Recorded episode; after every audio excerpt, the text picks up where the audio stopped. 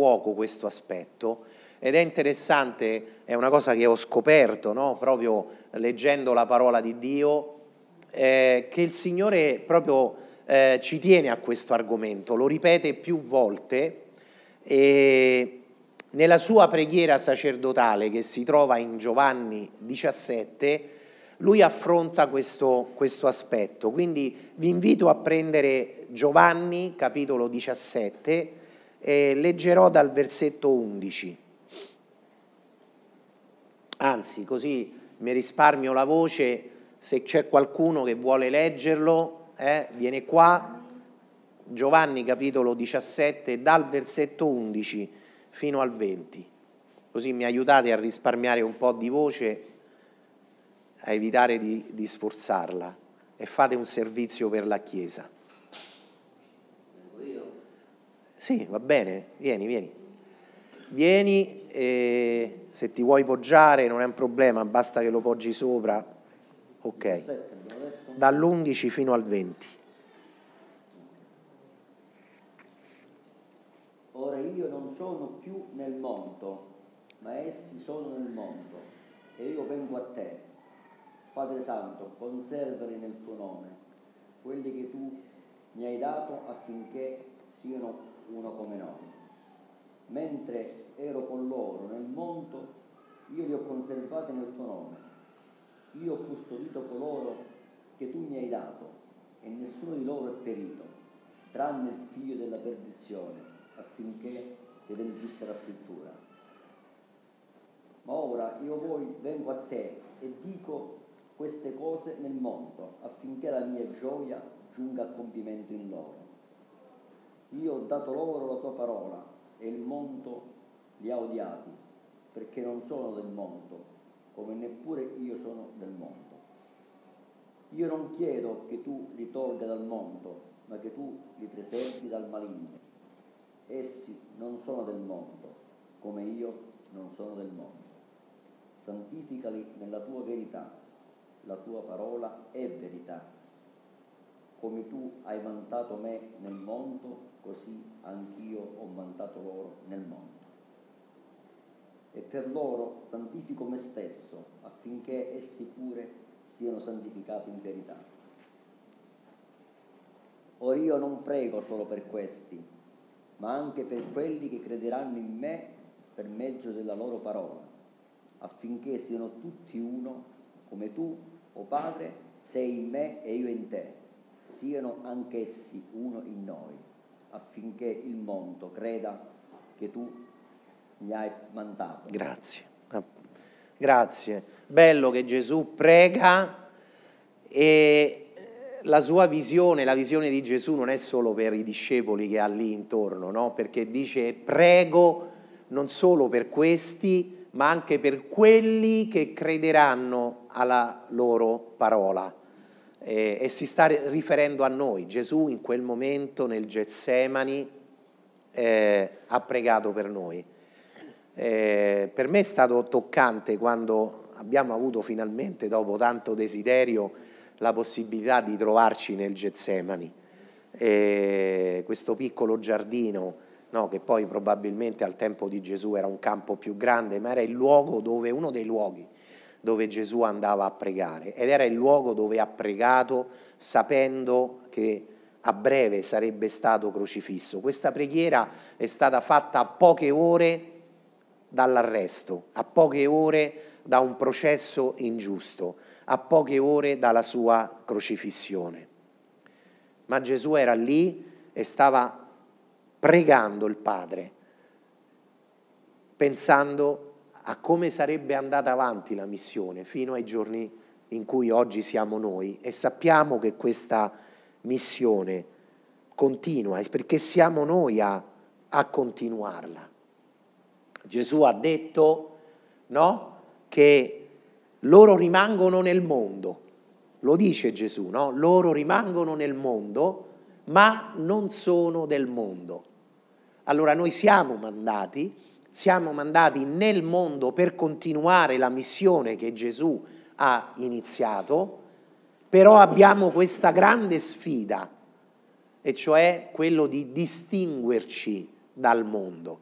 Quando si parla mon, di mondo, eh, si intende nella Bibbia il sistema mondo, la filosofia del mondo, no? perché Gesù, Dio veramente nella sua parola, Gesù lo dice a Nicodemo, eh, dice Dio ha tanto amato il mondo, Dio ha amato il mondo, cioè ha amato le persone che vivono nel mondo, ma è contro il sistema del mondo che si ribella a Dio.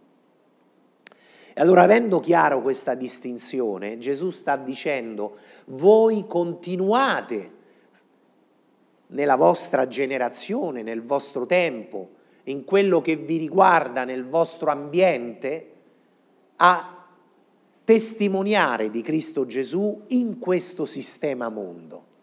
Ma ricordatevi che voi non fate parte di questo sistema. Però ci stiamo in mezzo. Come l'altra volta no? ci siamo invece concentrati sul fatto che Gesù ci manda come agnelli in mezzo ai lupi, perché questo sistema mondo viene paragonato a un branco di lupi e ci confrontiamo con queste persone. No? Prima ci, ci, è stato testimoniato, dice sono andata dai eh, commercianti che di solito vado. No? Prima c'era il negozietto sotto casa, era una in cui negli anni, no? scusate, negli anni eh, stabilivi una relazione, oggi con i centri commerciali tutto è, è diventato più anonimo. Eh, però prima c'era questo rapporto col commerciante sotto casa dove prendevi la frutta, dove eh, compravi il pane, dove compravi la carne. E sono persone del mondo, sono persone che hanno magari un modo di vedere le cose diverso da come tu le vedi perché tu stai imparando a vederle come Dio le vede. E questo ti rende diverso, fuori dal sistema mondo. Però questo non vuol dire che ti sei cancellato dal mondo, perché continui ad avere relazioni con le persone del mondo, il tuo collega di lavoro, gli altri condomini di dove abiti, le persone che incontri per strada e che frequenti, gli stessi membri della tua famiglia fanno ancora parte di questo sistema mondo e ci rendiamo conto che abbiamo modi di vedere diversi, perché il nostro modo di vedere è un modo che viene modellato dalla parola di Dio, perché quanto più leggi la parola di Dio, tanto più i pensieri di Dio cominciano a modellare i tuoi pensieri. Ma non è così per quelli che invece vogliono vivere una vita per conto loro, senza tener conto di Dio. C'è una storia interessante, un po' carina, di un prete, di un pastore protestante e di un rabbino. Siccome erano, diciamo, tre che si, ormai si conoscevano, avevano l'abitudine di prendere anche un caffè insieme. E un giorno uno studente universitario, sapete, no, studente universitario che studia filosofia, le religioni del mondo, eh, quindi comincia ad avere tutta un'idea no? eh, di quello che può essere la filosofia, le visioni del mondo e comincia a capezzare di non credere in Dio. No? E allora prende in giro queste tre persone che invece credono in Dio, il pastore, il prete e il rabbino. E dice, è facile per voi predicare, vorrei vedere se voi sareste capaci di convertire un orso. Lì per lì ci hanno un po' riso sopra, però si vede che prendendo un caffè hanno cominciato no, quasi a lanciarsi una sfida tra di loro. Eh, ma tu saresti capace di predicare un orso? E allora quell'altro ha detto, eh, perché no, ci posso provare. Insomma, sapete come vanno queste cose? Parola su parola, alla fine nasce questa sfida tra di loro. E allora il, dicono, ok, Facciamo una prova, vediamo come va, vediamo come ce la caviamo. Allora il prete comincia per primo e torna tutto un po' triste, un po' malinconico, ma direi anche un po' malconcio. Ha dei graffi, un braccio è rotto, eh? cammina con la stampella e quindi racconta, ho trovato l'orso, ho provato a leggergli il catechismo, ma non mi stava ad ascoltare. Anzi, ha cominciato a percuotermi. Mi sono visto morto, ho invocato la Madonna. L'ho asperso con l'acqua benedetta ed è diventato mansueto come un agnellino. La settimana prossima verrà il vescovo a battezzarlo. Il pastore, sentendo questa storia, dice, mo ci provo pure io. Quindi pure il pastore va, però quando torna è conciato peggio del prete, perché dice, io non ho potuto usare l'acqua benedetta perché noi non la usiamo. No? Anzi, dice, il trucco dell'acqua benedetta per noi non funziona. Però parlando con l'orso e quindi trovandomi faccia a faccia con lui, anche un po' lottando, alla fine siamo caduti in un ruscello e lì sono riuscito a immergerlo e quindi l'ho battezzato. È diventato immediatamente un bravo cristiano. E abbiamo passato il resto del giorno insieme a cantare le lodi del Signore. E mo il rabbino pure lui sente il prete che l'ha fatto, il pastore che l'ha fatto, e dice, mo, eh, rabbino, mo ci provo pure io. E quindi il rabbino però quando torna è, è proprio in una condizione disastrosa. Ha tutte, tutte le gambe ingessate, il braccio destro e sinistro ingessato e che deve, deve tenerlo così in trazione. Respira appena appena, molto affannosamente, peggio di come sto parlando io. E insomma, anche lui racconta come sono andate le cose. E dice il rabbino, appena con quel po' di voce racconta come è andato il suo incontro con l'orso e dice, credo che ho fatto la scelta sbagliata perché ho cominciato dalla circoncisione.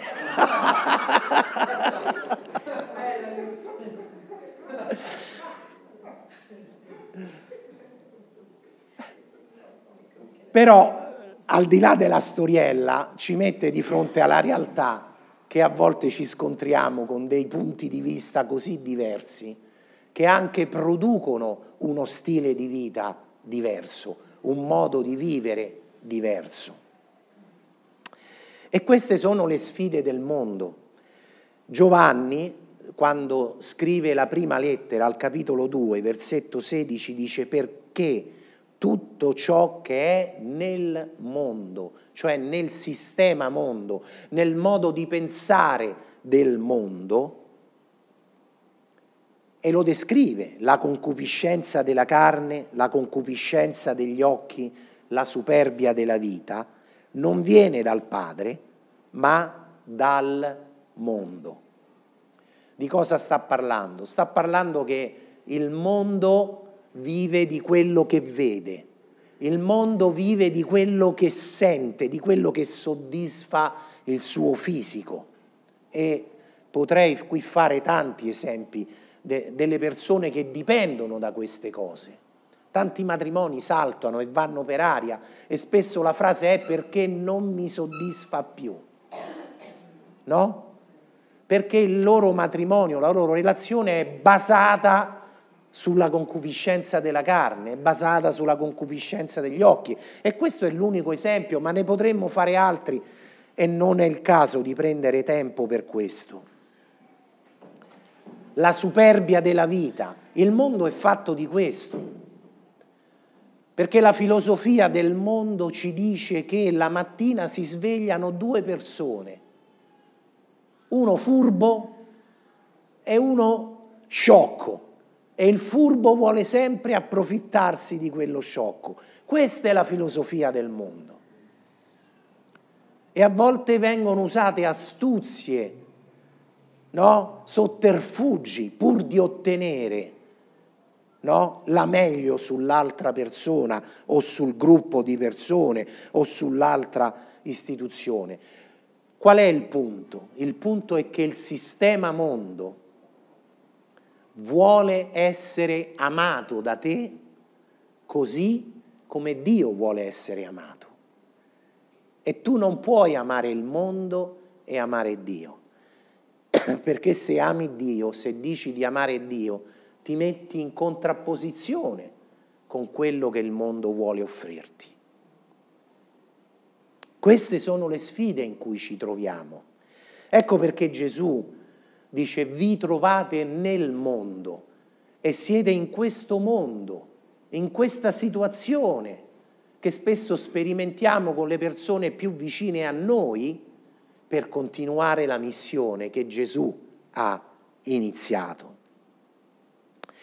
Però Gesù dice loro non sono del mondo, anzi dice il mondo li ha odiati perché odia me, il mondo li rifiuta perché rifiuta me e anzi dice io chiedo e prego Padre, preservali dal maligno. Perché? Perché il maligno, il suo scopo è quello di attaccare i figli di Dio, attaccarli per impedire la loro missione, la loro testimonianza, come scoraggiandoli, facendogli vedere che Dio non funziona nella tua vita e quindi tenendoti il più possibile lontano da Dio. Ma Gesù dice voi non siete più del mondo. Perché? Perché siamo stati messi a parte. In Cristo Gesù siamo stati, dice, santificati, cioè presi e tolti e messi a parte in una relazione nuova. Colossesi, Paolo ai Colossesi usa un'immagine bellissima che è quella del trasloco. Avete mai fatto un trasloco? Io ne ho fatti otto. ho ancora le scatole di otto traslochi fa e non so più quello che c'è dentro. Ma questa è l'idea quando tu hai accettato Cristo Gesù nella tua vita e hai detto Signore, io riconosco che lontano da te la mia vita è una vita che è sottomessa, sottoposta alla ribellione a Dio. Ma grazie perché tu mi perdoni e io voglio seguirti e voglio imparare a conoscerti e quindi ti ricevo come salvatore della mia vita, Signore della mia vita. Quando tu hai fatto questa dichiarazione di fede, sei stato traslocato. Proprio quando fai un trasloco, dice ai Colossesi, dal regno delle tenebre al regno di Dio. E ora fai parte del regno di Dio. Tu rappresenti il regno di Dio dovunque tu vai. Tu porti, dice, il profumo di Cristo. Che immagine forte. La tua relazione con Cristo Gesù, dovunque tu vai, porti il profumo di Cristo, perché Cristo Gesù vive in te e vuole sempre di più manifestare la sua presenza nella tua vita.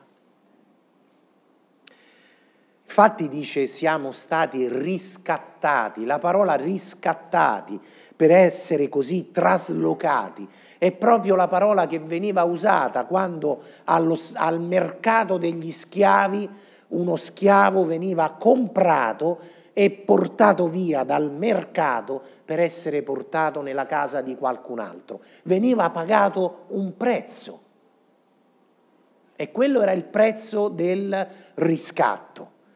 Anche Gesù ha pagato un prezzo.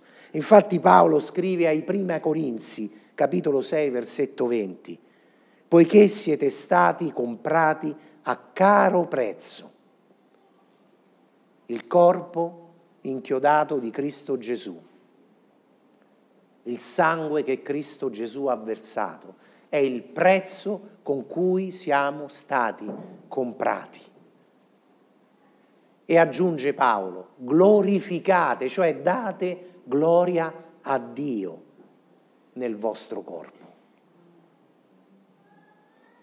Questo è quello che è il nostro vivere in relazione con il mondo. E il mondo si accorge di questo. E per questo non gli sta bene, perché quando ti comporti secondo la volontà di Dio, in qualunque ambiente ti trovi, metti in difficoltà le altre persone che non accettano gli insegnamenti cristiani, gli insegnamenti della parola di Dio. E per questo dice il mondo li odia, cioè va contro di loro. E questo è vero in ogni generazione. Pensate alla, alla testimonianza dei primi cristiani nella società, a quel tempo la società greco-romana.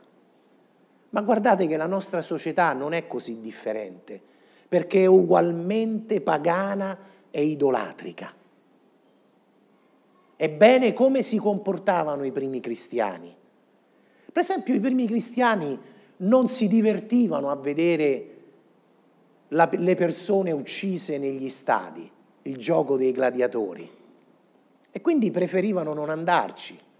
E voi immaginate, no? Il lunedì mattina, oggi si va al bar a prendere un caffè. Oh, hai visto come gli abbiamo menato ieri? Eh? Alla partita, magari commentando la partita della domenica. Magari al tempo dei romani, oh, hai visto quel gladiatore come gli ha infilato la spada nel ventre? E i cristiani non trovavano nessuna gioia nel sapere che una persona veniva uccisa per far divertire gli altri. Ma ugualmente pensate alla religione. La religione nell'antichità, ma oggi non è cambiato. La religione nell'antichità venivano organizzate delle feste, Anzi, il calendario era nato, era stato istituito proprio per le feste religiose. Oggi noi ce l'abbiamo, no? Sono i giorni cosiddetti in rosso. E se tu vai in qualche piccolo paese, per esempio oggi a Mentana, dove io abito, e domenica scorsa a Monterotondo c'è stata la festa dedicata a Sant'Antonio, no? Sfilata di cavalli, di animali, eh, chi porta la macchina a farla benedire dal prete, eh, ma dovunque vai ci sono queste tradizioni pagano-religiose. E i cristiani non andavano a, a adorare o festeggiare questi, questi idoli e chiaramente la gente diceva, ma voi siete strani, voi non credete agli dèi. Oggi ti dicono la stessa cosa. Cioè, ma voi siete strani perché voi non festeggiate i santi. E ti trovi in questa difficoltà. Ovviamente i cristiani non adoravano l'imperatore come Dio, perché avevano solo un re, il re dei re, signore dei signori, Cristo Gesù si prendevano cura dei poveri, mentre le altre persone non gliene importava niente se qualcuno moriva per strada. Perché come fa freddo adesso a gennaio, faceva freddo anche nell'antichità e quelli che non avevano una casa stavano per strada. Ma i cristiani si prendevano cura di loro. Sapete, quando nasceva un bambino che forse aveva una malformazione, o forse era semplicemente indesiderato perché il padre voleva un maschio, ma guarda un po' era nata una femmina. Sapete che faceva il padre? La abbandonava per strada. E i cristiani che facevano quando trovavano dei bambini abbandonati per strada? Li prendevano in casa loro. I cristiani condividevano la tavola hai bisogno di un piatto caldo, vieni, mangia con me, ma non condividevano il letto. Oggi l'adulterio è in percentuale ugualmente diffuso nelle chiese quanto nella società. E questo ci dà la dimensione delle sfide che i cristiani vivono. I cristiani erano odiati e sono odiati ancora oggi, perché quando tu ti comporti come cristiano ti metti in contrapposizione col sistema mondo e sei attaccato. Infatti Gesù prega, preservali dal maligno, perché li deve custodire, preservare, proteggere dal maligno, perché il maligno li attacca. Questa è l'intenzione del maligno.